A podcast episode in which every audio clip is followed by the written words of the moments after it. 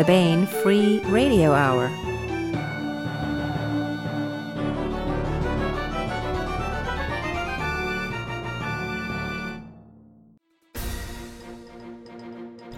On the podcast, causing a big stink, new faster than light towels, slip the reins of causality, and soak up shower water before you bathe. Maybe it's time to drip dry, in that case, partner. Plus, we continue with the complete audiobook serialization of Son of the Black Sword by Larry Correia. All right now.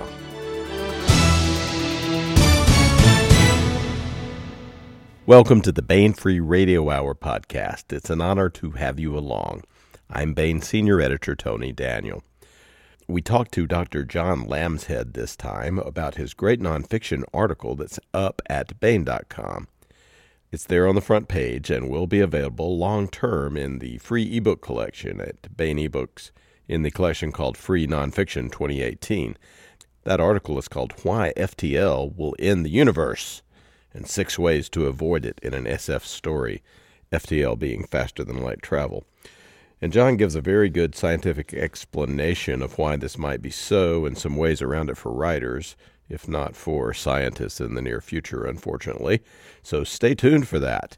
Plus, we continue with the complete audiobook serialization of Larry Correia's great high fantasy novel, Son of the Black Sword. Now, here's the news.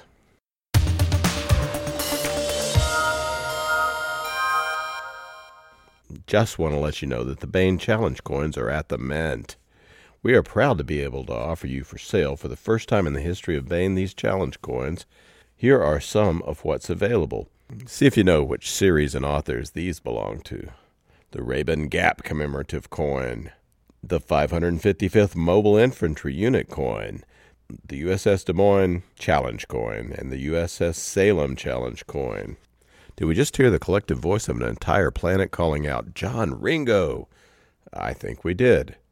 The A Desert Called Peace Challenge coin. The Legion 4 unit coin. That's right, Tom Kratman and the Carrera series there. The Ripple Creek Security coin.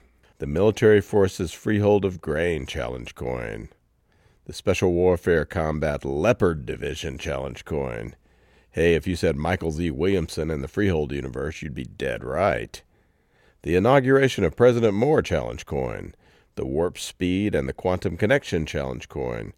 You can bet we're talking about Travis S. Taylor. Each coin is $15 by all 13 author coins, and the I Read Baen book coin comes free. To find out more, check out the challenge coin page at Baen.com or write to info at Baen.com. These coins were designed by Jack Wilder with the active participation of the authors. We are taking orders for the first pressing now. Delivery will be in approximately 46 weeks. Oh, yeah.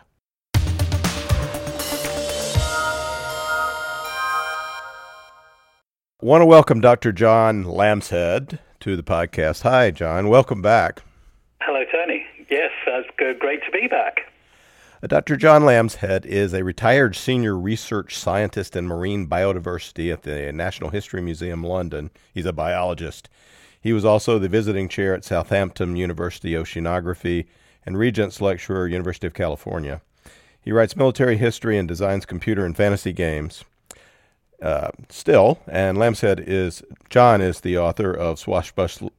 John is the author of Swashbuckling Fantasy, Lucy's Blade, and the really fun contemporary ur- urban fantasy. I urge you to check that out if you haven't. Wolf in Shadows, Wolf in Shadow, and co-author with nationally best-selling author David Drake of science fiction adventures Into the Hinterlands and Into the Maelstrom. Part these are the Citizen series, which are uh, very cool, um, sort of retelling of uh, you could say the American Revolution uh, in space. Although you know the way David Drake and and now and with John do things, it's not exactly a historical parallel. It's just sort of a ins- inspiring uh, nugget, right, John? With yeah, absolutely right.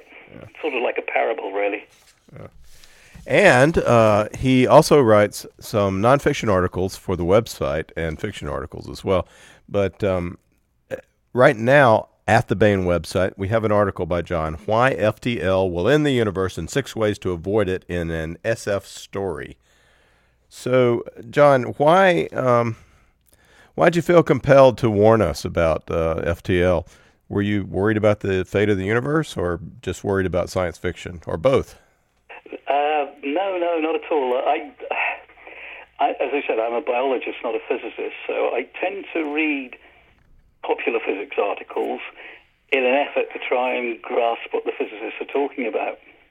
Um, particularly as physics is making a kind of overlap at the moment with um, biology. You, know, you, may remember my previous article, The Baen, was about whether the brain is a quantum machine. Um, and uh, it, it struck me after reading through that most people know or think they know why you can't have a faster than light drive.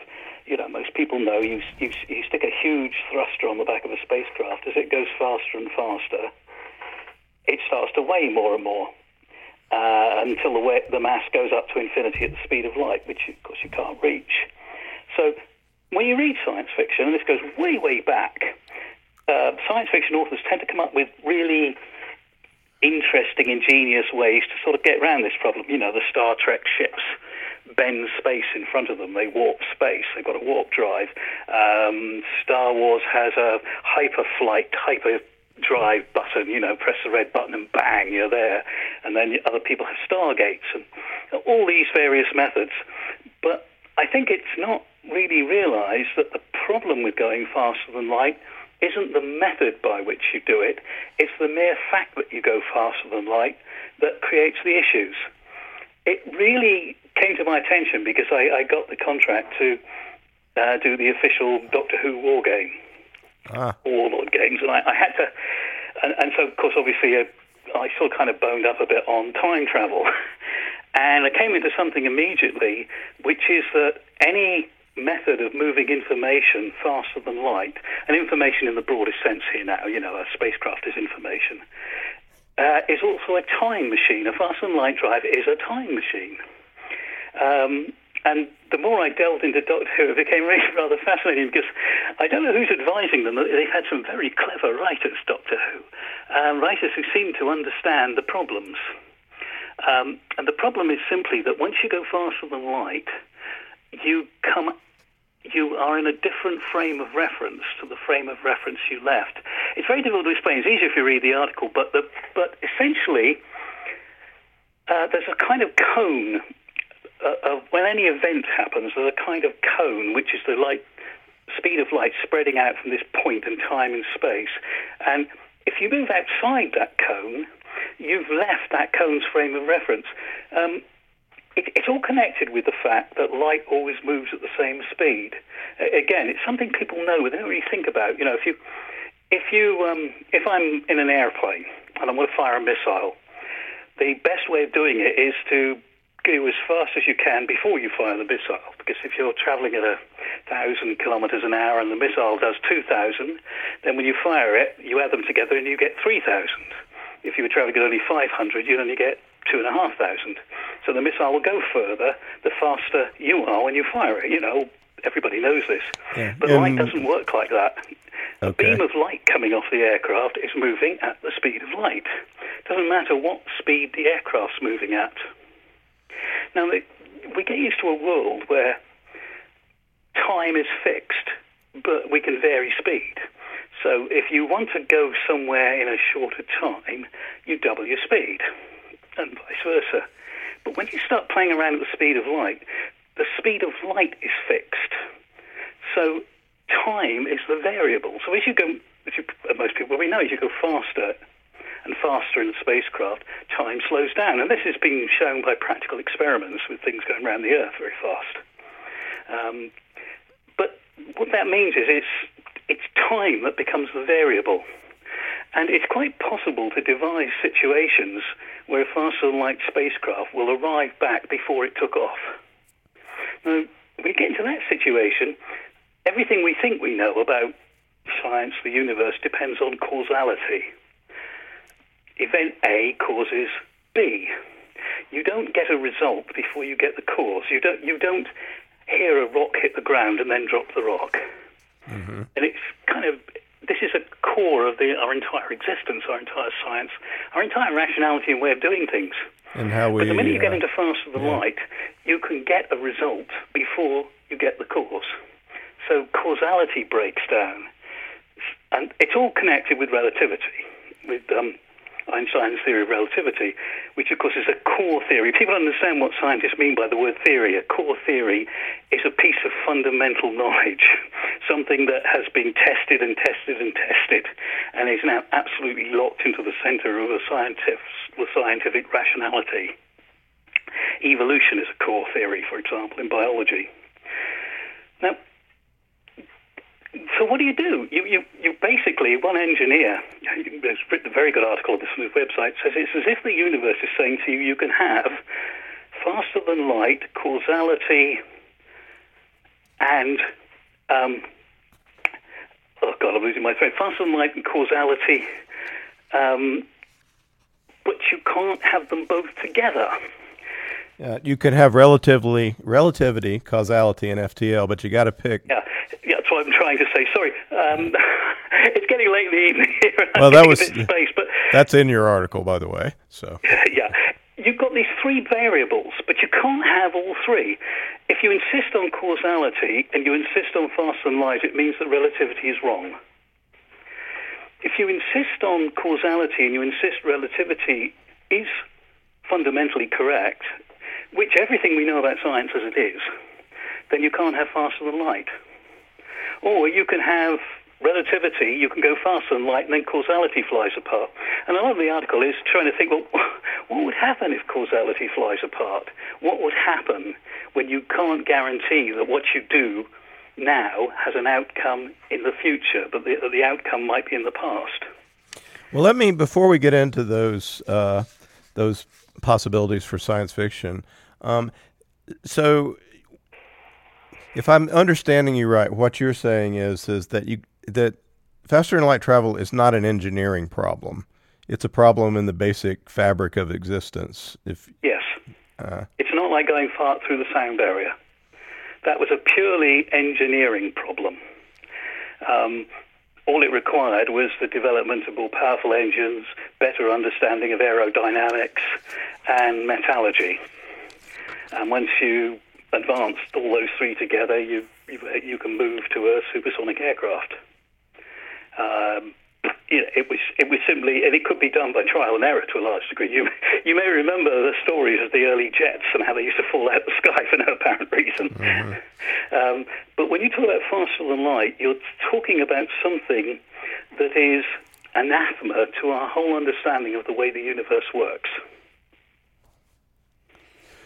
so, what are we going to do about this, John? We like to have it in our stories. Yeah, well, I, I I come up with, I would come up with the various possibilities for a writer. I mean, the, can I say my favourite is you completely ignore the whole thing. Look, when when the ancient Greeks and Romans read Homer, no, I don't think they thought that they could go out and find Circe's Island or the uh, place of the Lotus Eaters. Uh, it, it's just a bloody good, cracking story. You know, it's a good story with interesting characters, and you know they all settle down to admire the poet's use of flow of language and so forth and so forth. Um, what we're doing with science fiction is we're writing fantasy fiction. And fiction, not true. Fantasy, something imagined. So, my first suggestion is you just simply ignore the science and write space opera. Um, you can, of course, write space opera that doesn't include faster than light, but you know, it's never very satisfying, is it, Tony? What do you think? Um, you have to make that the center of the story problem if you are going to do that. That's generally been my. Uh, it all comes about colony ships or, you know, the time dilation. Do you remember Poul Anderson's wonderful story, Tau, was it Tau CT? About the spacecraft that, um, through some engineering accent, can't stop accelerating until it's moving it close to the speed of light. Yeah. And uh, of course, it's the, the clock inside is traveling at one speed, and the universe is aging incredibly outside.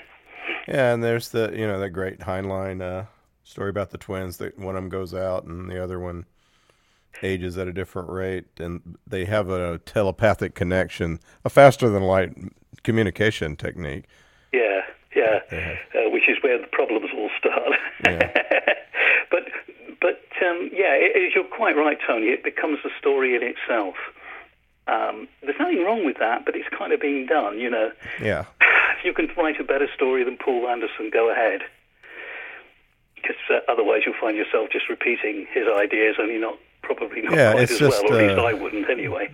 Um, y- you want to tell other stories. Yeah, and the great thing about space opera is it's it's very like the Odyssey. It's about people in boats sailing into the fantastic unknown. Um, and if you take that away, you, you take away the whole point. Now, th- there is another way of dealing with it, which is Philip Farmer uh, used. I think lots of people have used it, but Philip Farmer, I think, was the best with his um, World of Tiers series, where the gates you go through are not faster than light travel gates. They move from one dimension to another, one universe to another.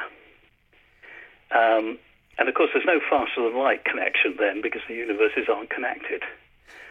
And I always think the World of Tiers is very is really a sort of space opera, um, except that you're not sitting in a spacecraft; you're climbing through a door. um, Stargate is a kind of space opera where you are moving faster than light. It's when you these gates don't take you in a different universe; they take you somewhere else in our universe. If I've under, remembered it correctly. Yeah. And in a way, the science fiction in David Weber's uh, multiverse series, I don't know if you've read that one yet, but um, I haven't yet. No. it, it, it kind of works in the same way in that it connects uh, realities where the physics are different on each side.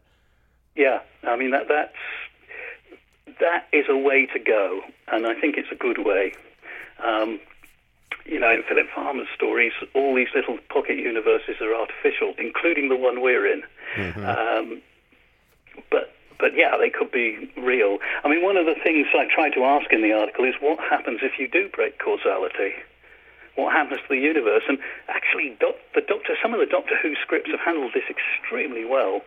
I mean, there's, there's various things you can postulate that in practice you can't break causality. You know, go back and shoot your grandfather and uh, say you just find out your grandmother was a naughty lady. And you aren't who you think you are. Um, That wasn't or you actually go try to go back and shoot your grandfather. grandfather and the gun won't work, or you can't arrive at the right time, or or you just can't do it. Something the, the way the universe works, you can't break causality, even if theoretically you could. So if The you go is- back in time to shoot your grandfather, you may have caused your grandmother's infidelity. Is that what you're saying? Something like that, yes. well, yeah, I mean, you, in a way, you've created a universe where causality, that, that's a way of looking at it. The universe reshuffles itself so causality isn't affected. Mm-hmm. Um, the other possibility is it's quite a fun one, and uh, Father's Day in Doctor Who covered this, uh, where doc- the Doctor breaks all his rules and takes an assistant back into their own timeline. And uh, when you watch what the, assist- the assistant, of course, saves her father from being run over, and all hell breaks out because you've just broken causality. And uh, in the, this particular Doctor Who story, you get these monsters from the time vortex who seal the whole thing off, like um, white blood cells round a wound. And so the universe works to protect causality. But Doctor Who's fascinating because the whole thing depends on frame of reference. We've got this idea in our heads from living on Earth that everybody is in the same frame of reference, because to a large degree we are, because we can't move faster than light, so we're in a single frame of reference. Um, when the Doctor gets into the TARDIS, it's a faster than light machine, so it is a time machine. It's that is you, that is exact. Those two are exactly the same thing. But you've got to ask yourself: is what is the Doctor's frame of reference? And I've noticed something about these stories. When he goes back to Gallifrey, he always arrives after he left. It's almost as if the TARDIS is such a sophisticated machine that it can carry Gallifrey's frame of reference with it. So the Doctor is always on Gallifreyan time, I suppose you could call it. Um, with his assistants, he when he drops them off, uh, he drops them off later down their timeline, And he sometimes says things like, I can't change that, it's already happened. The assistants say, but you change time, all, you change things all the time. You change time all the time. Well, he doesn't. He doesn't change things that have happened in his own timeline or Gallifrey's timeline. He changes things that happen in Earth's timeline, but they're, you know, if he goes back and say he was responsible for causing Pompeii to explode, the volcano to explode, then he always was. We just didn't know until they broadcast the episode that that was what he was doing. But he never, if he, he sees one of his assistants killed, he can't go back in time and stop it and bring him back. The, he, what he says is, I can't change it. It's already happened. What he means, is, it's already happened in my timeline, Gallifrey's timeline. So, in other words, something, you know, the TARDIS famously translates everything into English. Mm-hmm. Sounds, what's, you may have noticed it's British English as well. Yes. Sophisticated machine. Oh, I've noticed that it puts U's in, in all the OR words, yes. Yes, I mean, all the aliens across the U space and time speak, speak London English. So, well, it's, it's just well known, you know. That's what the TARDIS does.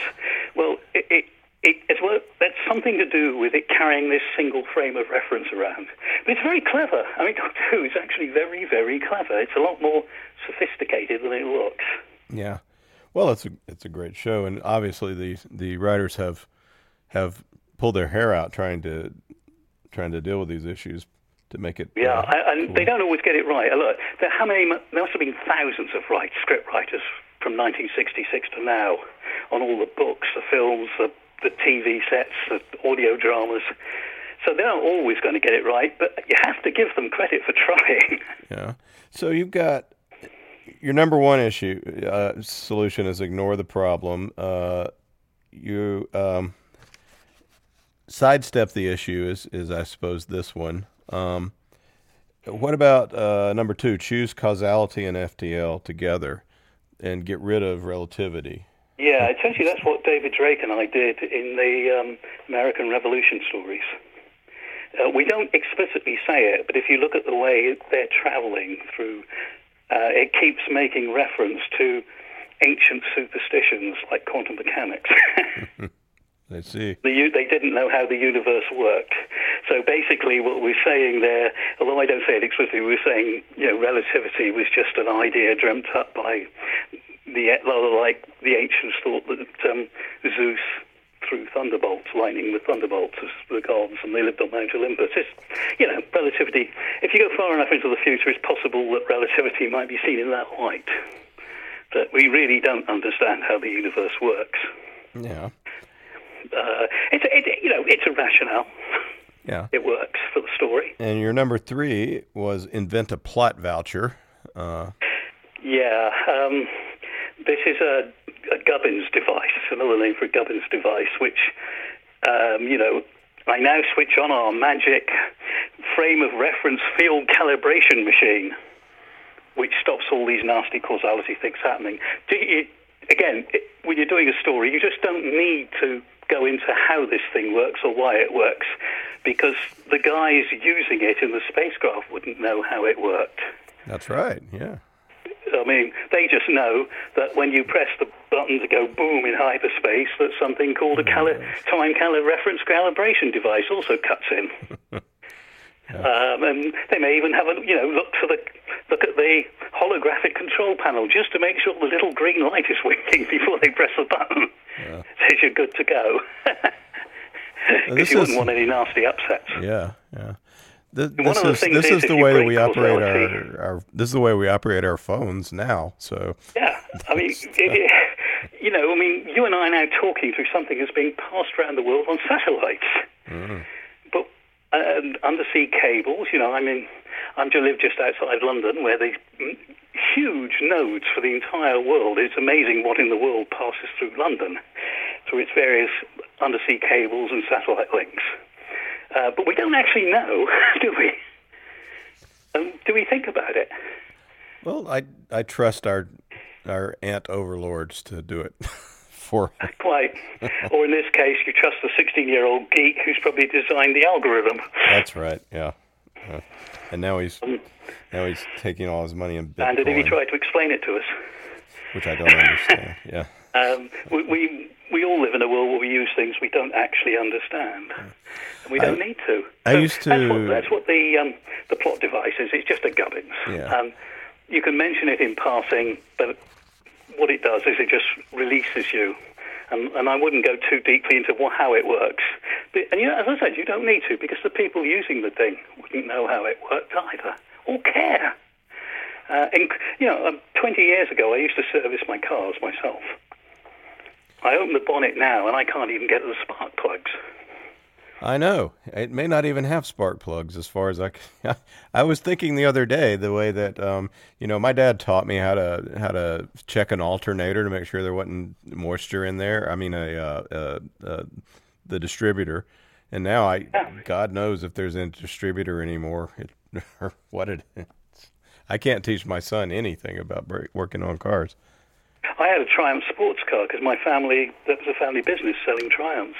And, uh, you know, I could tune the SU carbs and adjust the, the um, distributor cap, and all sorts of things. Um, my, I've got now a, a Vauxhall, which is a General Motors make. When I bought it, it's been sold to Renault, I think.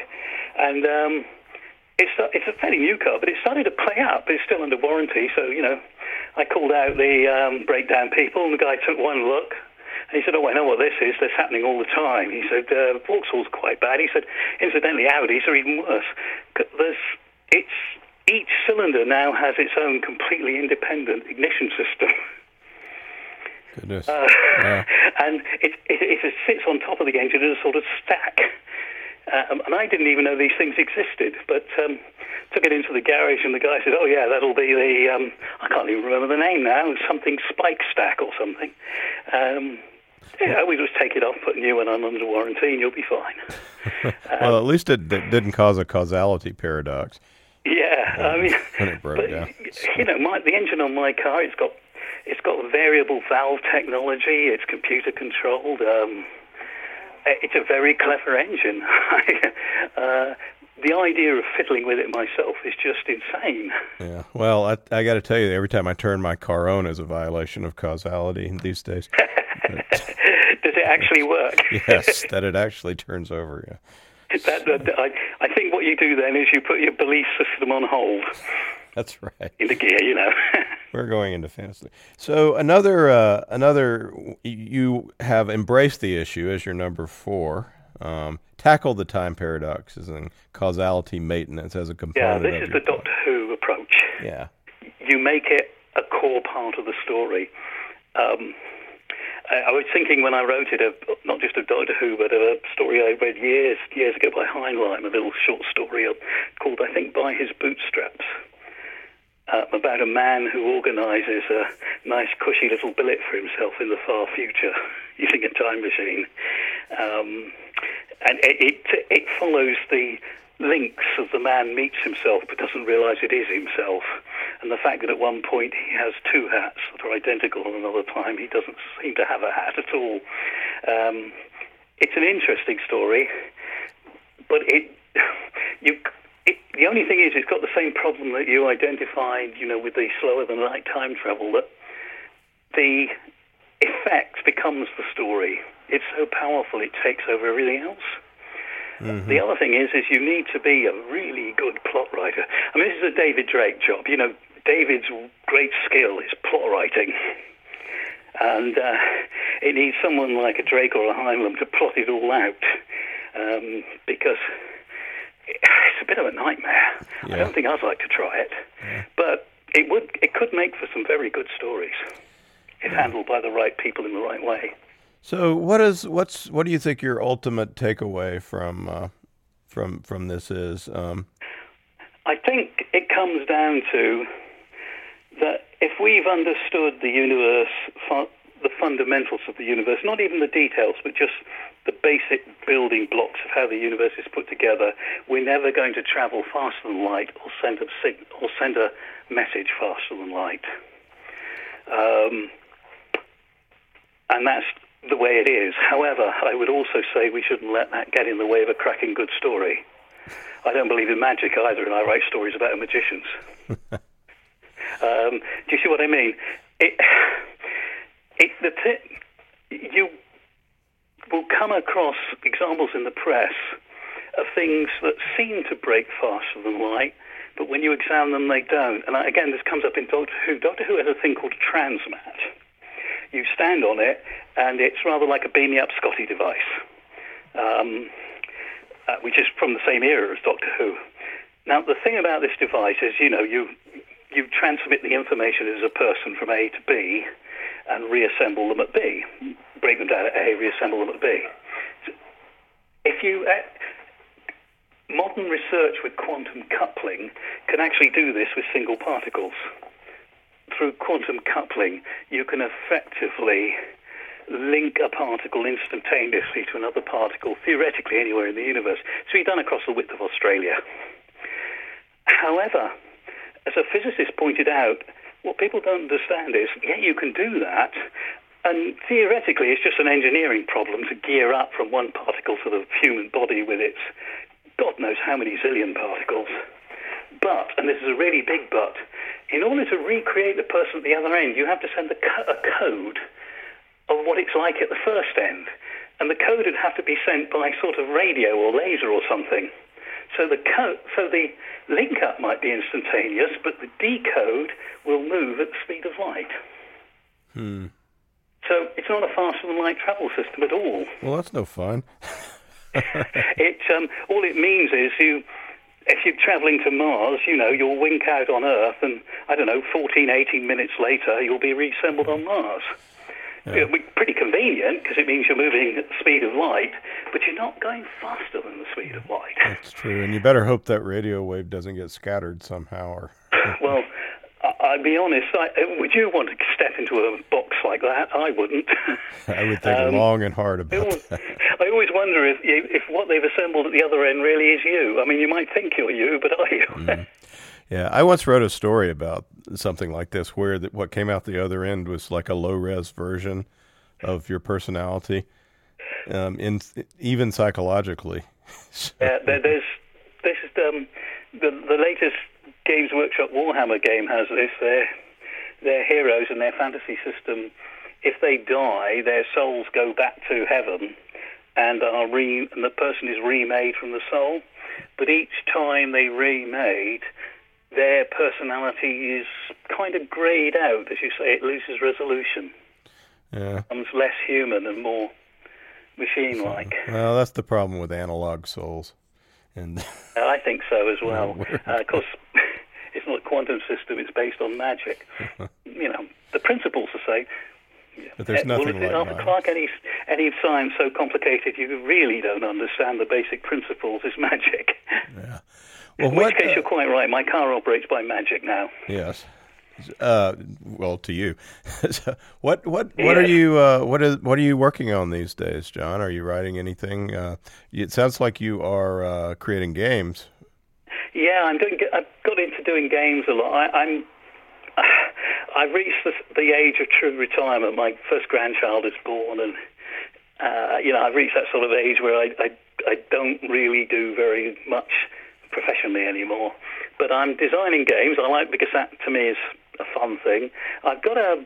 I'm writing a book under contract for Warlord Games on. Um, it's called Dark Ages Volume Two for one of their game systems. Um, volume One came out uh, last year. Uh, I've got a book coming out in uh, a few weeks' time, which uh, for a company, a British company called Pen and Sword, which is uh, called Where Play, Skirmish War Games. You can see what it's about, which is an attempt to do Hollywood-style shoot 'em ups using miniature soldiers, played at real speed. Um, I've been working on on uh, modern fighter combat because I got fascinated with that because it was, um, you know, Britain's just bought the Lightning II, the F-35. Mm-hmm. And when you look at the F-35, you look at it, you think, why the hell did this thing cost so much money, and why have we bought it? It's caused real puzzlement in Britain because the Navy and RAF they're incredibly enthusiastic, you know, waving their arms and jumping up and down, saying it's the greatest thing in sliced bread. But when you look at it, it doesn't fly very fast, particularly. It it doesn't maneuver very fast. It, it, uh, it costs a huge amount of money, and you think, what the hell makes this a fighter? And I got very interested in delving into the technology, and once you get into the technology, you suddenly you realise that you've got to change your whole thought about what a fighter plane is. Um, and I, I, was reminded of the 1930s when um, monoplane fighters came in. The pilots resisted it because they were used to biplanes and air combat was all about turning, you know, dogfighting. And these hugely powerful monoplanes didn't dogfight at all. Um, that's not how it was done. I mean, you you still read about dogfights in World War II, but they, they didn't dogfight. Um, one old pilot explained how they did it in the Battle of Britain. He said, you know, you you approach the you approach the bombers, you try and slide through the 109s, and then and the whole squadron goes in for the bombers in formation. And when you get close enough, you close your eyes and press the fire button, and eight guns open up, and you all open up your eight guns, and you rocket through the formation, firing all the time. And when you get to the other side, you open your eyes and think, oh my God, I'm still alive. and look around to see who isn't in the formation anymore. Mm-hmm. And, that, there's that sort of change is coming because what this is all about is beyond visual range combat. Uh, there's a new um, European missile called, um, oh God, what's the thing called? Um, something like Tornado. I can't remember the exact name, but it, what it really is is a miniature cruise missile, but it's designed to fit into the weapons bays of American weapon bay um, aircraft. So it's the size of a Sparrow. It looks like it's sort of vaguely physically similar to the American Sparrow missile that goes all the way back to Vietnam, but it's actually a cruise missile with ramjets. And this thing has a 400 kilometer range. Now, so what is an F-35 for? Well, what it's for, it's very difficult to detect.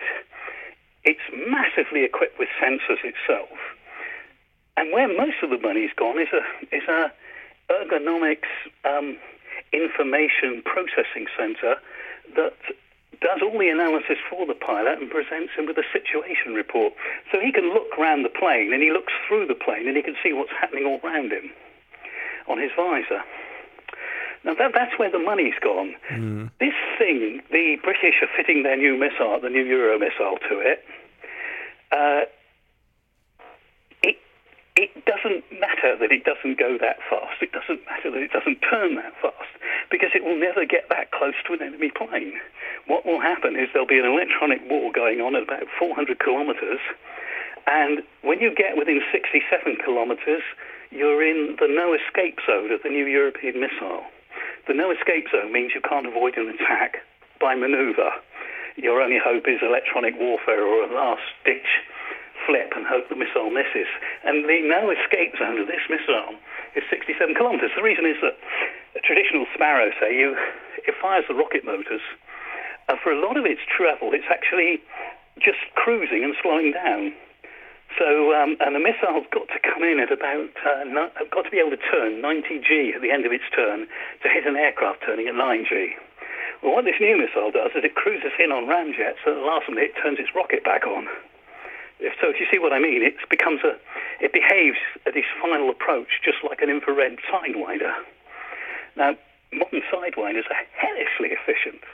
Um, the, the latest sidewinder will have something like a 95% kill rate, and it's all angle, and not just all angle on the target, but it's all angle on where the target is for you. You, um, you can look it up on the internet. You can fire these things. They'll they'll spin through 180 degrees and attack a plane behind you head on.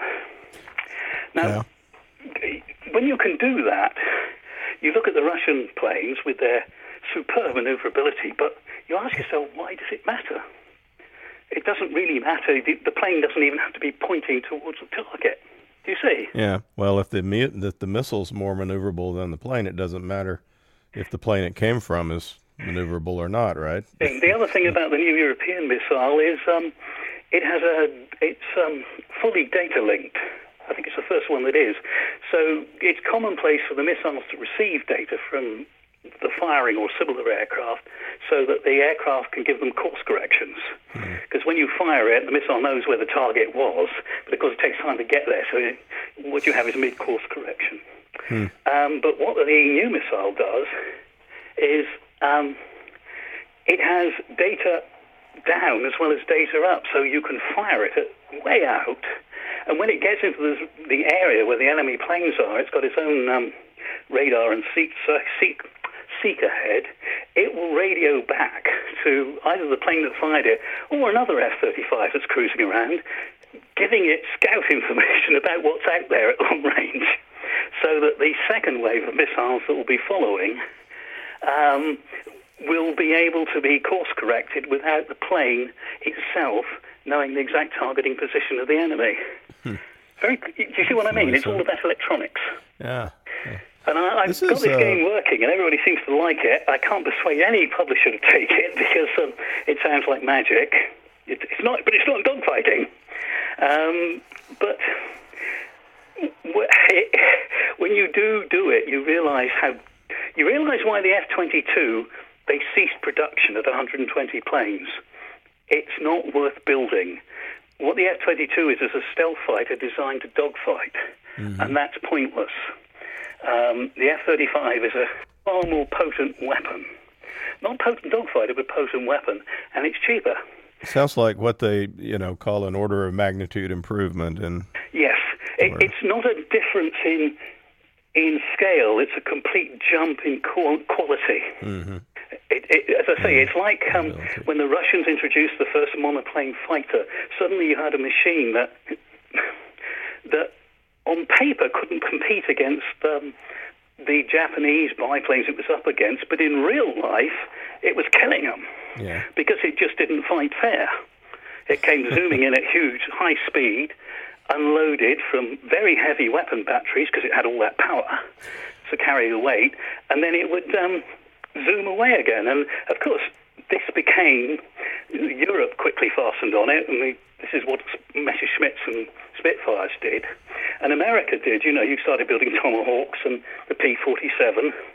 The P-47 was the ultimate monoplane zoom bang climber. You know, you you didn't when you attacked a, a Japanese aircraft with a P-47, you didn't try and turn with it in a dogfight.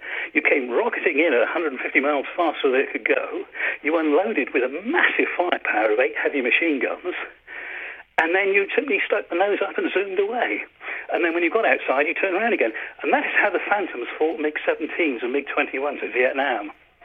You, uh, they, they didn't try and turn with them, but a Phantom could accelerate around the outside of a circle faster than a MiG-17 could turn on the inside of a circle. Hmm. And uh, then they used to use uh, heat-seeking missiles.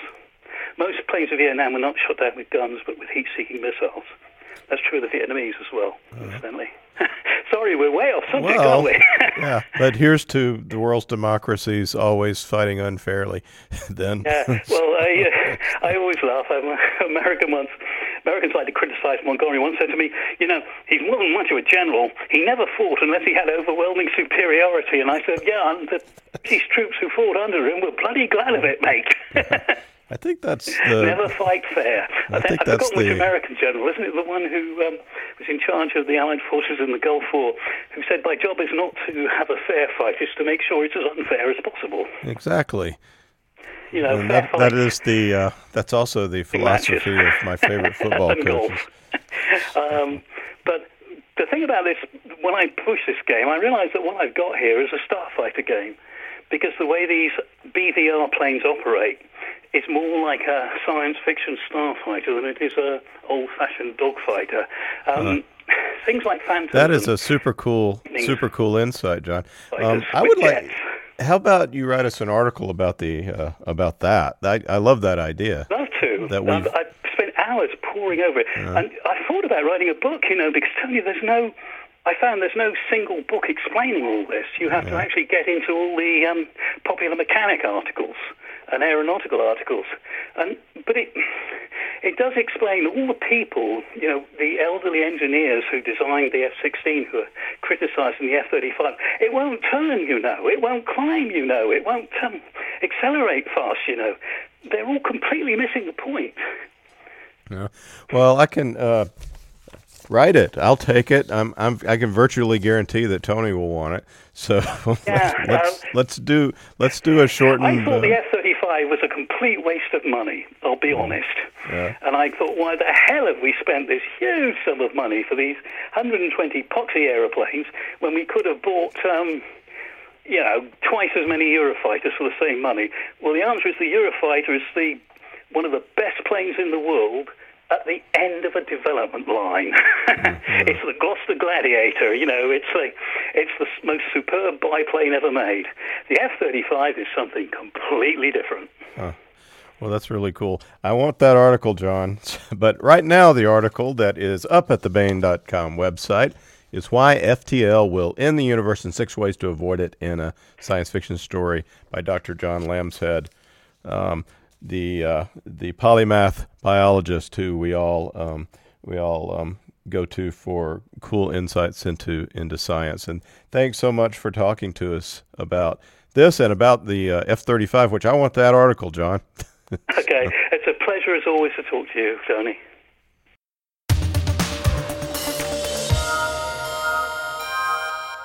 Now we continue with the complete audiobook serialization of Son of the Black Sword by Larry Correia, Book 1 in the saga of the Forgotten Warrior.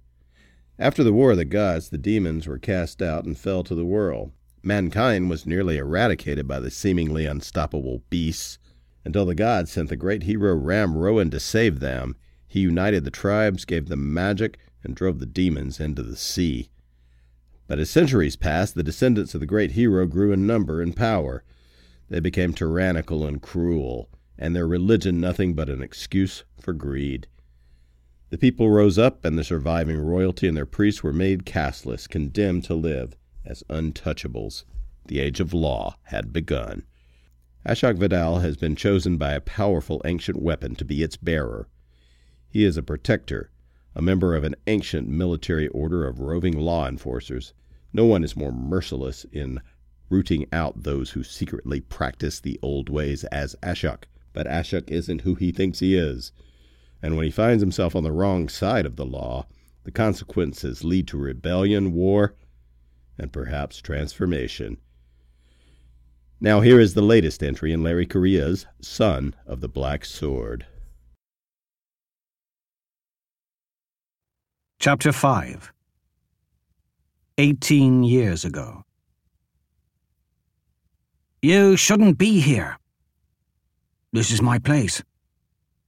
Young Ashok crouched next to the tiny fire, trying to soak up enough warmth to get some feeling back into his hands. Three days of freezing cold and terrible terrain had taken its toll on his body. Devedas was keeping watch at the mouth of the cave. They'd been warned that the wolves were gigantic, big enough to latch onto a sleeping man's ankle and drag him out into the night before he could even scream for his companions to save him. Exhausted from the climb, the other acolytes had gone immediately to sleep. Devedas had volunteered to take the first watch. He nodded toward the snoring bodies, huddled together for warmth under their only blanket. You're always so damn sure about everything. They've been training for five years. I've been here for four. You've only been here for barely two. I'm impressed you've made it this far at all, but you're not ready. I won't let you down. Ashok assured the older acolyte. Opening and closing his hands, Ashok was pleased to see that only a few of his calluses had been torn off by the rocks, and there was no sign of frostbite. Yet. That climb was one of the most difficult things he'd ever done. Mindarin allowed me. If he thought I was going to slow you down, he would have forbidden me from coming. Devedas snorted. I think he was too surprised that the smallest kid in the program stepped out of line to try and tackle the heart. I've never seen a man that fond of words struck mute before. We could die up here. Aren't you scared? Probably. Ashok thought it over. It was hard to explain. He assessed danger and probability as well as anyone else perhaps even better than most because he just couldn't work up any emotion about the subject, so he could say he had some measure of ability to experience fear. It just didn't move him like it did others. It was simply there, in the background, a suggested warning, nothing more. Yes? How old are you anyway, Ashok? Twelve. Ashok had to think about it for a moment. It was always cold and snowy in Devakula, year round. He wasn't permitted to have a calendar. Protector training was so tiring, unrelenting, and sleep was allowed at such odd, inconsistent hours that the days sort of bled together. So he wasn't actually sure what season it was. I'll be twelve in the fall. Then you're the youngest to ever make the attempt. And it is fall. How can you tell? If it was winter, the snow would be over our heads instead of just up to our waists. Oh, I suppose I'm twelve then. Happy birthday. Thank you. There wasn't much room in the cave, but Ashok managed to get his sword out. It was an inferior design, made of regular, boring steel, without any of the beauty or power of Angruvadal. But it was what he'd been issued, so he needed to make sure that it was properly maintained.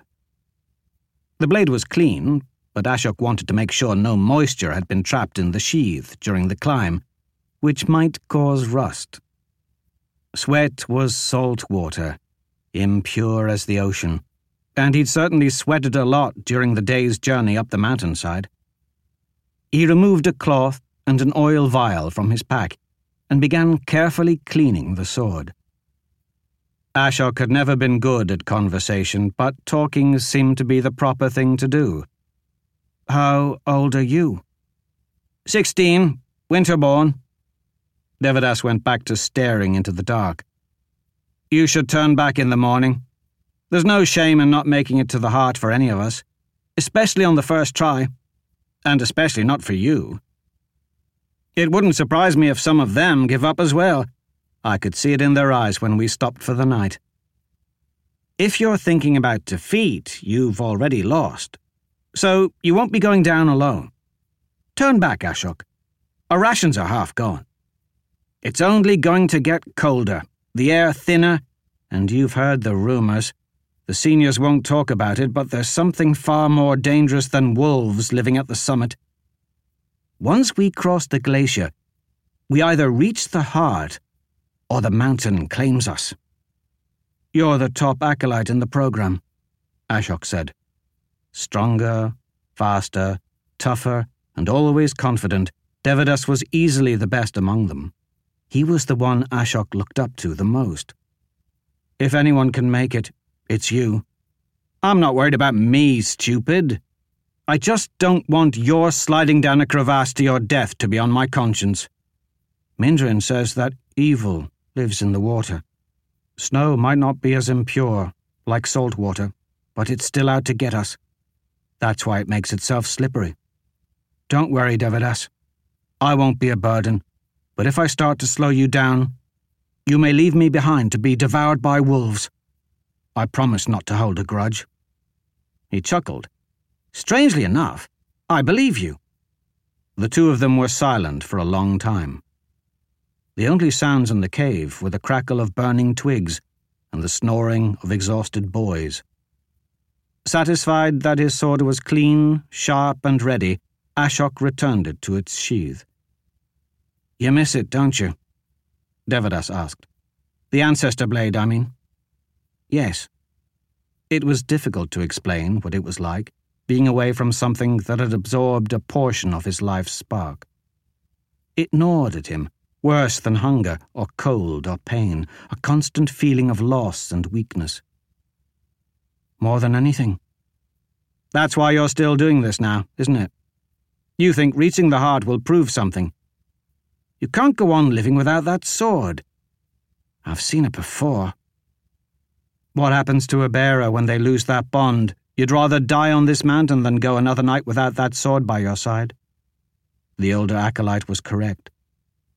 Most people were incapable of understanding what it was like to lose a part of yourself. But proving himself worthy would earn it back. You've seen it before, because your father was a bearer like me. He was a great man, and a hero. Our house was respected, feared even. And then one day, our sword broke, shattered into a hundred pieces. Nobody knows what my father did to offend it. Such a thing was always a possibility with the ancestor blades. No mortal man could fully understand their convoluted sense of honor, so when one chose to give up the ghosts, that was the end of it. Ashok had never heard Devedas speak freely about this subject before, so he listened intently. Just like that, it was all over. Allies abandoned us, Friends betrayed us, and within a few seasons my house was defeated and consumed by another, without so much as a sternly worded letter from the capital in protest. Now we're just a poor province in some other family's lands. There was no inheritance for me, so I was obligated to the order, because who wants a constant reminder of their family's shame around? Every man has his place. Platitudes. Devedas muttered as he stared off into the darkness. It would have been mine. I know that sword would have picked me next. You can't know that. No one knows the will of the blade until they try and wield it. It chose my father, and my grandfather before him. His father beat its bearer in a duel and proved his worthiness. They forged our house through the strength of their will. Devedas gave a bitter laugh. My birthright, my destiny, my place. Taken. I am truly sorry for your loss. Ashok said, hoping that his sincerity came through. Devedas studied him for a time, his expression inscrutable. It doesn't matter now. He returned to his vigil. I have this watch. Get some sleep. Tomorrow we have to climb to the top of the world. Two of the acolytes had been too weak to continue and had turned back at the glacier, leaving only three to continue the test. There was no dishonor in quitting then. Part of being a protector was recognizing your physical and mental limitations. They were assets to be spent in defense of the law, not tossed away in futile gestures. Those who turned back would be able to try to attain senior rank again in the future. But for the three who remained, they had crossed the point of no return. They would reach the heart or die trying. Another lesson of the order was that once committed, you held nothing back. The air was so thin, it filled their lungs but provided no strength.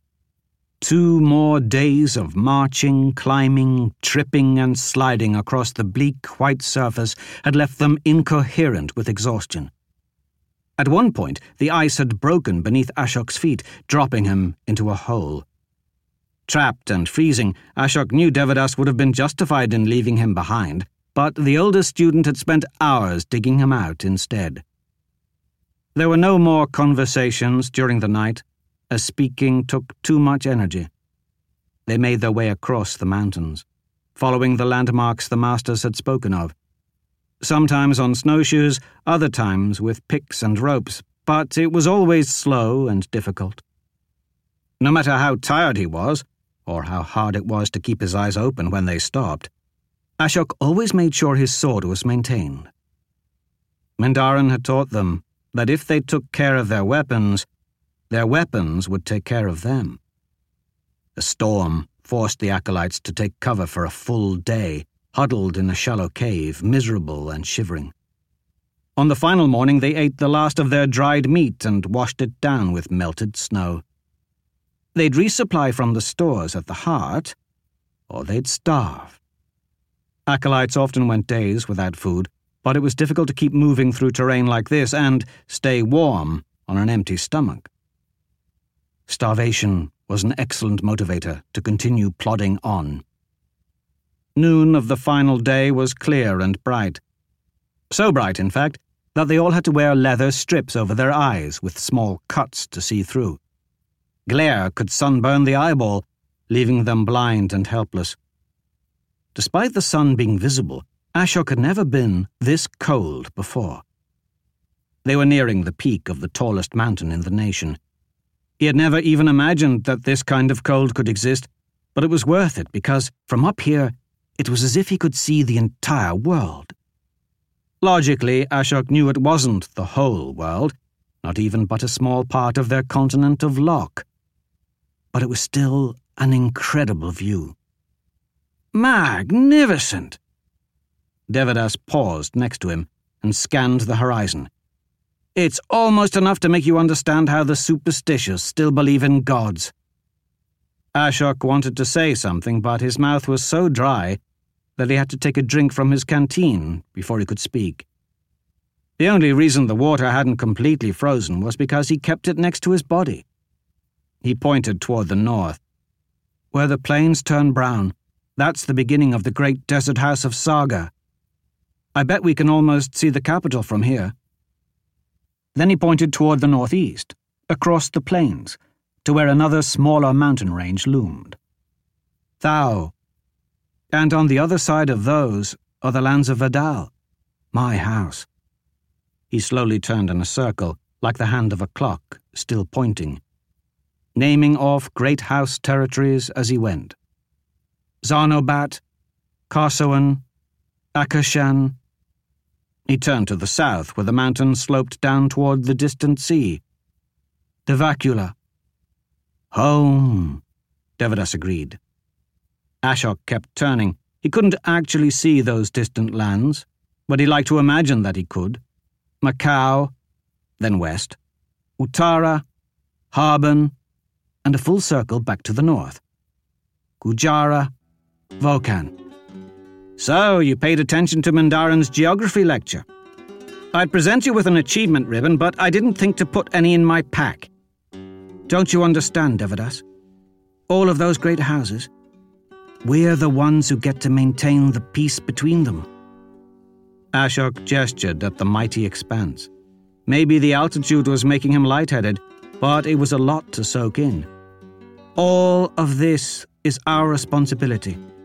Without the law, there is no union, and without us, there would be no law.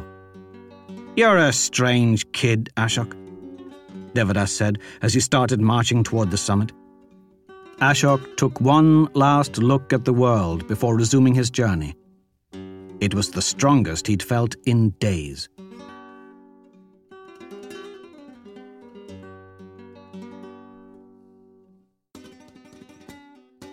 That was another entry in the complete audiobook serialization of Son of the Black Sword by Larry Correia.